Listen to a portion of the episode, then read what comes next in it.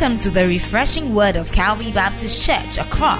In Jeremiah chapter 31, verse 25, God says, I'll refresh the weary and satisfy the faint. Does God care about you? Do you need divine wisdom for living? Tune in to the refreshing words of Calvary Baptist Church as Reverend Dr. Fred Deegbe, the senior pastor, and other ministers share the word of God with you. This is every Saturday from 8 p.m. to 8:30 p.m. on Sunny 88.7 FM. And now, the message.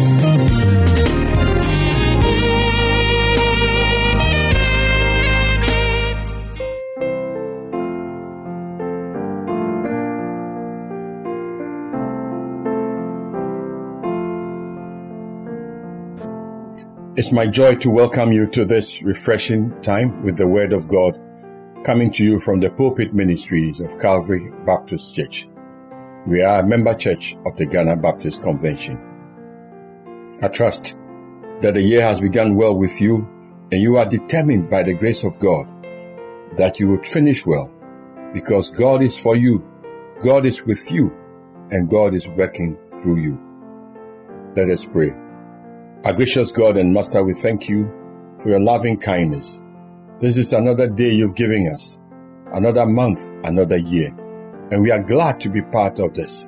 We receive this year with thanksgiving, and we pray that every moment of our lives will be lived to glorify your name, that our faith will be faith anchored in you, that even though we live in this world, we are not subject to the circumstances of this world whether we are in hospital, in the office, at home, and at work. We declare that you are the King of Kings and the Lord of Lords, the only one we are waiting for. Bless your word to our hearts in Jesus' name. Amen. This is Pastor Fred Deegbe. Last week we established that for anything that anyone must achieve in this world, you must have faith in what you are doing before you achieve it. And for the Christian, to go through another week, another year, be triumphant, be joyful, it must be based on the faith that we have in our Lord Jesus Christ, in what God has done for us, and what He will continue to do for us. So this is part two of that message on faith. If you need the tapes, if you need to hear this message again, contact the radio ministry or the Calvary Baptist Church, and they'll be glad to make copies for you. What is faith? We took our definition straight from the Bible itself. That faith is the confident assurance that what we hope for is going to happen, and it is the evidence of things we cannot yet see. God gave his approval to the people of the days of old because of their faith. By faith, we understand that the entire universe was formed at God's command that what we now see did not come from anything that can be seen. Hallelujah. So the New Testament straight tells us what faith is. That faith is not a feeling or emotion. Faith is the foundation of our relationship with God. Faith is believing that whatever we have, whatever we see, whatever is in this world came about because God made it. In fact, when God in the first three verses said, Let there be light, and there was light. Something interesting was happening. Space, matter, and energy, the three creating components of all reality, came into existence. And so, we believe that what God says is the basis for our living. Otherwise, you run into all kinds of absurdities. People wondering where we came from, from fishes, from monkeys, from a hole, from whatever. How do you, how, how do you explain that? You see a car on the road, a very beautiful car, and somebody asks you, where did it come from? And so it just fell from the sky. Is there a maker, and owner? You say, I don't know. I don't think anybody made it. It just came. Well, how many cars have you seen like that? But day in, day out, we see human beings being born. Some are dying, some are being born, some are rising from poverty, rags to riches because of the grace of God. So my friend, don't try to have faith. Faith simply starts by acting that God's word is true. It will make all the difference in your life.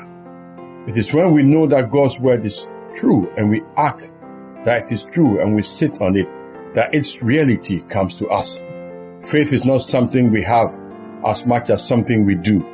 So somebody has given you a ticket.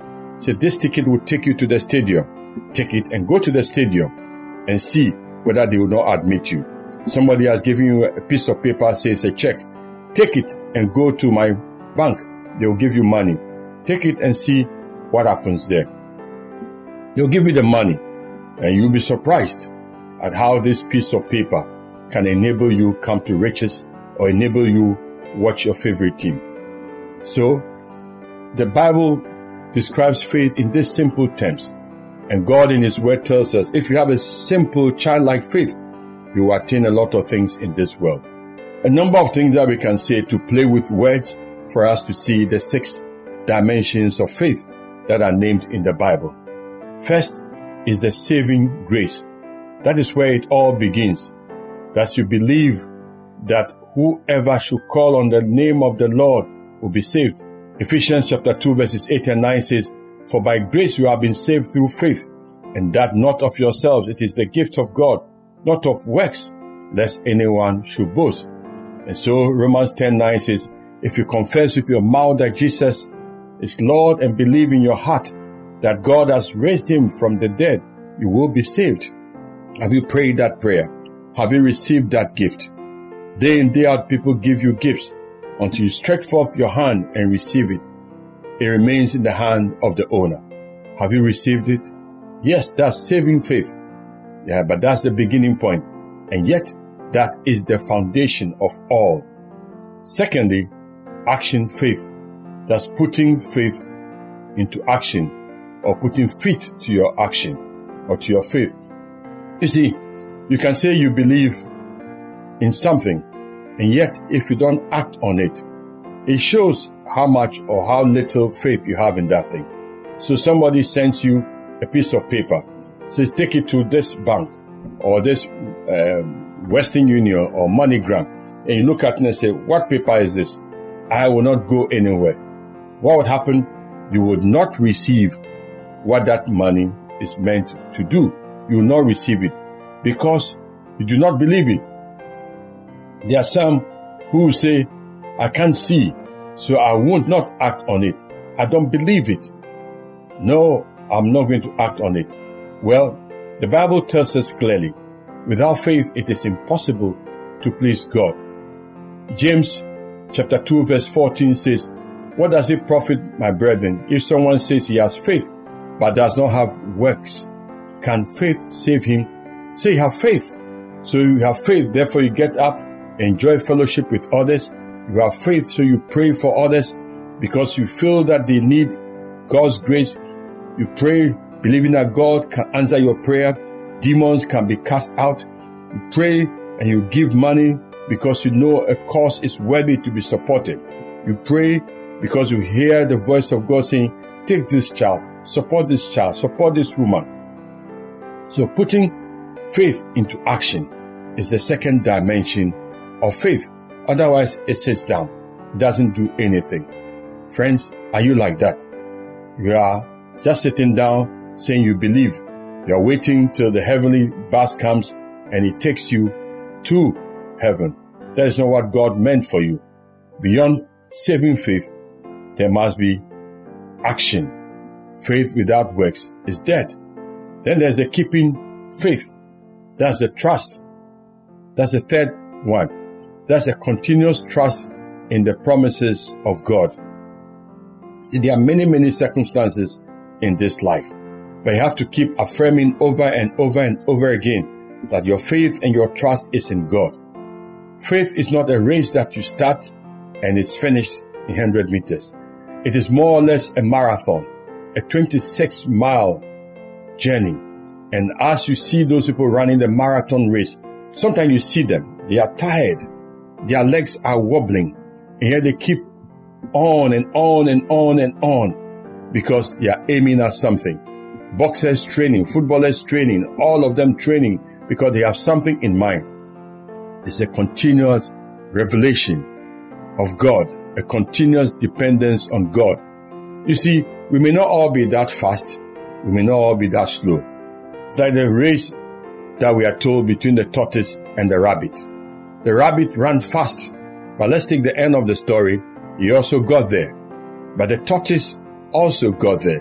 And as somebody joked, God had enough patience when he was selecting the animals to have room for the rabbit, but he also has room for the tortoise. Whether you are a tortoise or a rabbit, if that's what God has wired you to be, keep on trusting him. When you fall, rise again. The Lord, I'm with you. Lord, you are with me. Lord, you are for me. I'm coming and I'm coming. So trusting faith, keeping faith is a continuous trust in God's promises. That is the assurance we have that the Father, whatever He has promised, He will provide it. It is His word we can count on. In 2 Corinthians chapter 10 verse 15 says, do we claim credit for the work someone else has done. We hope that your faith will grow and that our work among you will be greatly enlarged. You see, that the steadfast faith, the work that grows and grows and grows and grows. Why? Because you are focused on God, not on the circumstances of this world, not on the thing that hurt you. They may hurt you, they may pinch you, but you are still dependent on God. And may He help you not to be a hearer of the word, but doer as well. There's a fourth type of faith. That's those who are weak in faith. It's like a young child. That child gets up and falls down. He eats, doesn't eat well. He's beginning to write, and when you see the ABC that they've written, oh, it is as if a chicken drops some pen on the paper. When they are eating and the food is dripping all over, you wonder what is wrong. But you see, that's how we all learn. People are there who are weak in faith because of their circumstances, because of what they've passed through. It's difficult for them.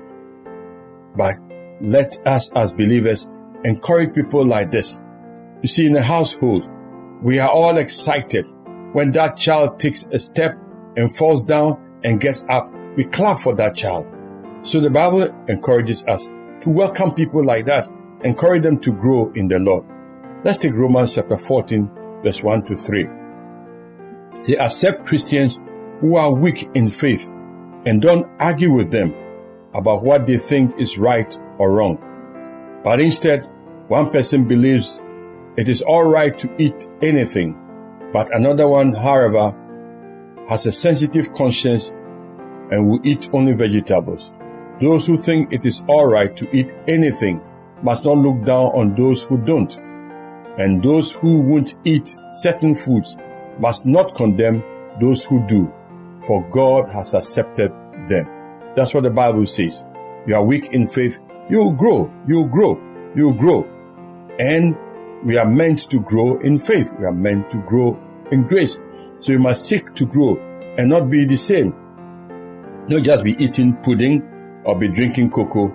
A time must come, as he said in Hebrews, when we must leave the elementary things and now be praying for others, be healing others, be witnessing to others, be going on mission trips, be studying and claiming great things for God and making sure that your father is happy with you. So weak faith. So when you receive such a person, be gentle with them, encourage them, pray with them, pray for them, and help them to grow. That is how they grow. And there are some who are weak in faith. Don't cast them out because they are still wobbling in sin. Encourage them and don't lose hope in yourself and don't give an excuse, I'm weak in the faith. No, there's a God who can help you. Because there's a fifth level of faith, and that is called strengthened faith or strong faith.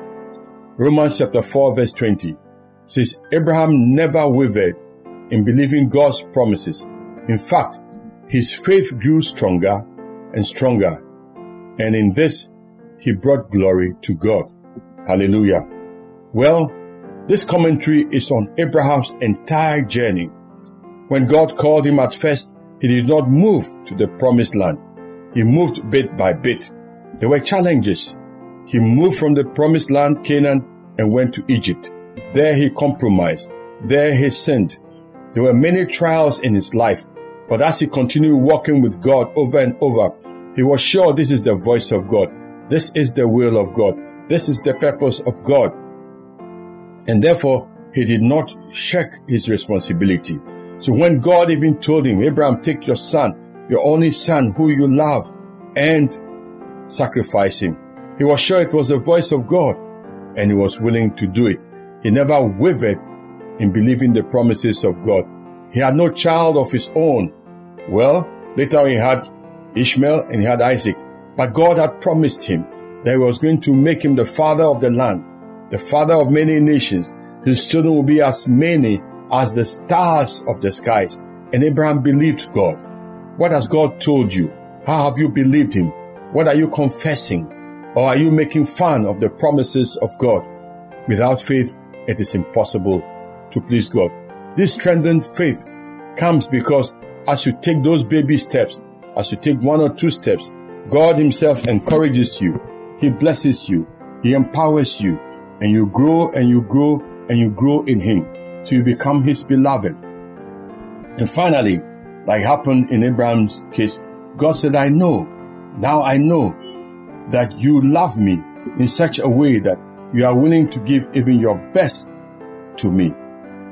Can God say that about you and I? A new year and a new opportunity. Are you asking God to strengthen your faith? Yes, some of this strengthening comes through circumstances, but it comes by having a prayer life where you pray about things and God answers those prayers. Yes, it comes when difficulties come and you are able to go through those difficulties by overcoming. When you stand by others and you stand by the truth, you may be called names, but God knows that you are a righteous person telling the truth. Friend, faith is what pleases God. You know how we are so eager or we do not have any shame in saying, I don't eat salt, I don't eat pepper, I don't do this because my doctor says I should do this, I shouldn't do that. People are able to say it and they draw a lot of sympathy. But in this world, let somebody say, Oh, I'll not have premarital sex. I'll stay with my wife. I'll be faithful to my spouse. I'll not steal money. I'll think pure thoughts. I'll do things that honor God. And you have all kinds of people laughing at them. Because this world belongs to the devil. John 8 44. The father of the devil, who is a liar. John 10 10. He comes to kill, to steal, and to destroy. But God, through Christ, has come that you may have life and have abundant life and have life in His abundance. So He sent people to mock you, to make you look stupid and foolish, and you compromise. And what does He do? He comes back laughing at you and mocking at you. Friends, may your faith be strengthened. May you draw encouragement from one another. That's why I said from the beginning on part one that you see three foundational things. You must believe in God. You must read His Word. You must be baptized into the church of God. You must live in fellowship with other believers who would encourage you. When you are down, they will lift you up. When somebody is down, you lift them up because you cannot do it all by yourself. For your faith to be strengthened, you must learn to forgive each other. You must learn to love each other. You must learn to laugh at the devil. You must learn to be comrades who love each other and who know we are walking together to a place that God has meant for us. There is a better place for us than this world. We do not lose hope because God is with us. The sixth type of faith is the Spirit gives special faith to people. That some may call it the gift of faith. The gift of faith is a special ability that God gives to some people who know beyond a certain shadow of a doubt that whatever they are praying for, whatever they are asking for, God will let it happen. Yes, we all have faith. We say ordinary faith, common faith, God given faith, but faith, the Bible teaches, is also given to some people as a gift. This is a specific anointing for a specific purpose. And it comes from your heart to your mind. You can accept that this is what God wants to do. We told about people like Muller, who believed God wanted them to have an orphanage and they had the orphanage. You believe in people who prayed for others to be healed because they believed that God wanted them to be healed. They had this strong, unwavering faith. Oh, how we need those type of faith today. The church today needs a faith of revelation. In Romans 10 17 say, Yet faith comes from listening to this message of the good news and the good news about Jesus Christ. So there are levels of faith, and that gift of faith you receive from God. You know, this is your voice. This is what He's going to do. That's what Paul can tell. Look, I'm telling you, I've heard God saying, nobody, nobody would ever be destroyed in this boat. We'll all be alive. So, faith is a big thing. It's not a matter of knowing the bigness of the faith. It's a matter of knowing the big God and arranging your life and your times in such a way that what He gives you, you use it. And the more you use it, the more God blesses it, the more doors He opens for you. Let me ask you today, my friend, another opportunity, another day, another year, another trial, another vision, another challenge. What level of faith are you going to exercise so that God can be pleased with you? Let me finish by helping us to look at the three ways to ignite our faith. I said ignite our faith because without faith from the beginning, you cannot even embark on this journey. You've been born already. You are a child of God. If you are not, then ask Him, Lord, I give my life to you. Christ, forgive me my sins. Come and be the Lord of my life. That's the beginning point. You see, if you have received that gift from God and you are His child, then the gift is already there. But in Matthew chapter 17 verse 20, Jesus told his disciples, because you have so little faith, I tell you the truth. If you have faith as small as a mustard seed, you can say to this mountain, move from here to there, and it will move. Nothing will be impossible to you. Here Jesus was challenging his listeners and his followers who were with him challenging them that they can believe and do bigger and better things. What was he telling them? First, that they dare to believe God for something bigger. In Matthew chapter 8, verse 7, 8, and 13, Jesus said to him, I will go and heal him. And the centurion said, Lord, I do not deserve that you come under my roof, but just say the word, and the servant will be healed. Then Jesus said to the centurion, Go, it will be done just as you believed. And his servant was healed that very hour. Ask yourself, what is my need? What are God's specific promises concerning my need? Am I willing to keep this promise? Am I asking and daring God and believing Him to take me one level to the other, to pass this exam, to be more productive, to expand my company, to be a blessing, to expand this church? Are you believing God for something better and bigger?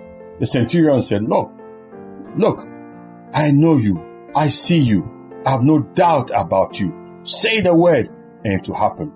May your faith well up to believe that God can help you do bigger things and achieve bigger things. That's the first level to ignite your faith. Second, to ignite your faith, you must give up something you love. Something that stands your way so you can love God even more. In Hebrews chapter 11 verses 17 and 18 says, By faith, Abraham at the time of testing offered Isaac back to God. You see, acting in faith, he was as ready to return the promised son as he had been to receive him. And we are told God said, Your descendants shall come from Isaac. But he was willing to give him up. There are some. God has given him a job, a car, a degree, a title, a husband, a family, and they are more attached to this than even God.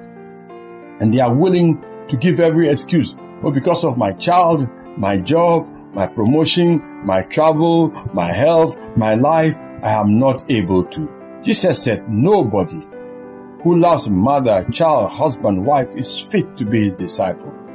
You see, Remember one thing God will not test you beyond what you are able, but He wants to know do you truly love me? Do you love me? Peter, do you love me? Do you love me? Do you love to give something you love? It reminds me of one time we were praying and fasting about asking people not to eat, to pray and fast. And one young man said, Pastor, I'm asking you to do something for me. I pray that you all help me, that during this time of prayer and fasting, I'll stop listening to all those music in my ears. I'll stop spending more time on the internet, social media, because I do these things over and over again and I even forget to eat. Some will say, Pastor, I'm engaged in all kinds of pornographic addiction, things that I love, things that are wasting my flesh. I want all of it to be gone. I'll say I love it in the wrong sense, but I'm praying and fasting that God will help me grow spiritually.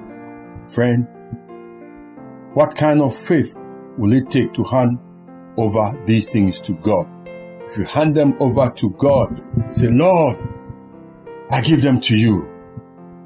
There's something that has bound you that they say can never go. They say, Lord, I give it to you. Lord, I lay it at the foot of Jesus Christ and touch me and you will be gone and the Lord will bless you. The third way of igniting your faith is to dare to grow spiritually. Hebrews 11:31 By faith because she believed in God and his power, Rahab the harlot did not die with others in her city. When they refused to obey God, she gave a friendly welcome to the spies. You see, yes, a woman who was condemned by everybody to be a prostitute. But when she saw the hand of God moving, she was willing to support these people. Yes, we may say we don't like her lifestyle, but when she saw the opportunity, she grew above her circumstances. Friend, what are you doing to grow spiritually? Are you spending time to read the Word of God? Are you fasting? Are you going on mission trips? Are you commending Christ to others? Are you saying yes? Your yes is yes, your no is no, because Christ is the King of your life. Friends, this is another opportunity to reignite your faith to live for God and God to live through you. And I trust that these two messages will help you, propel you to be who God wants you to be. And I tell you, your year will be different, your day will be different. It will not only be a matter of confessing Jesus is my Lord and Savior, but you are growing in Him, you have the levels of faith, you are strengthening others, and God is happy with you.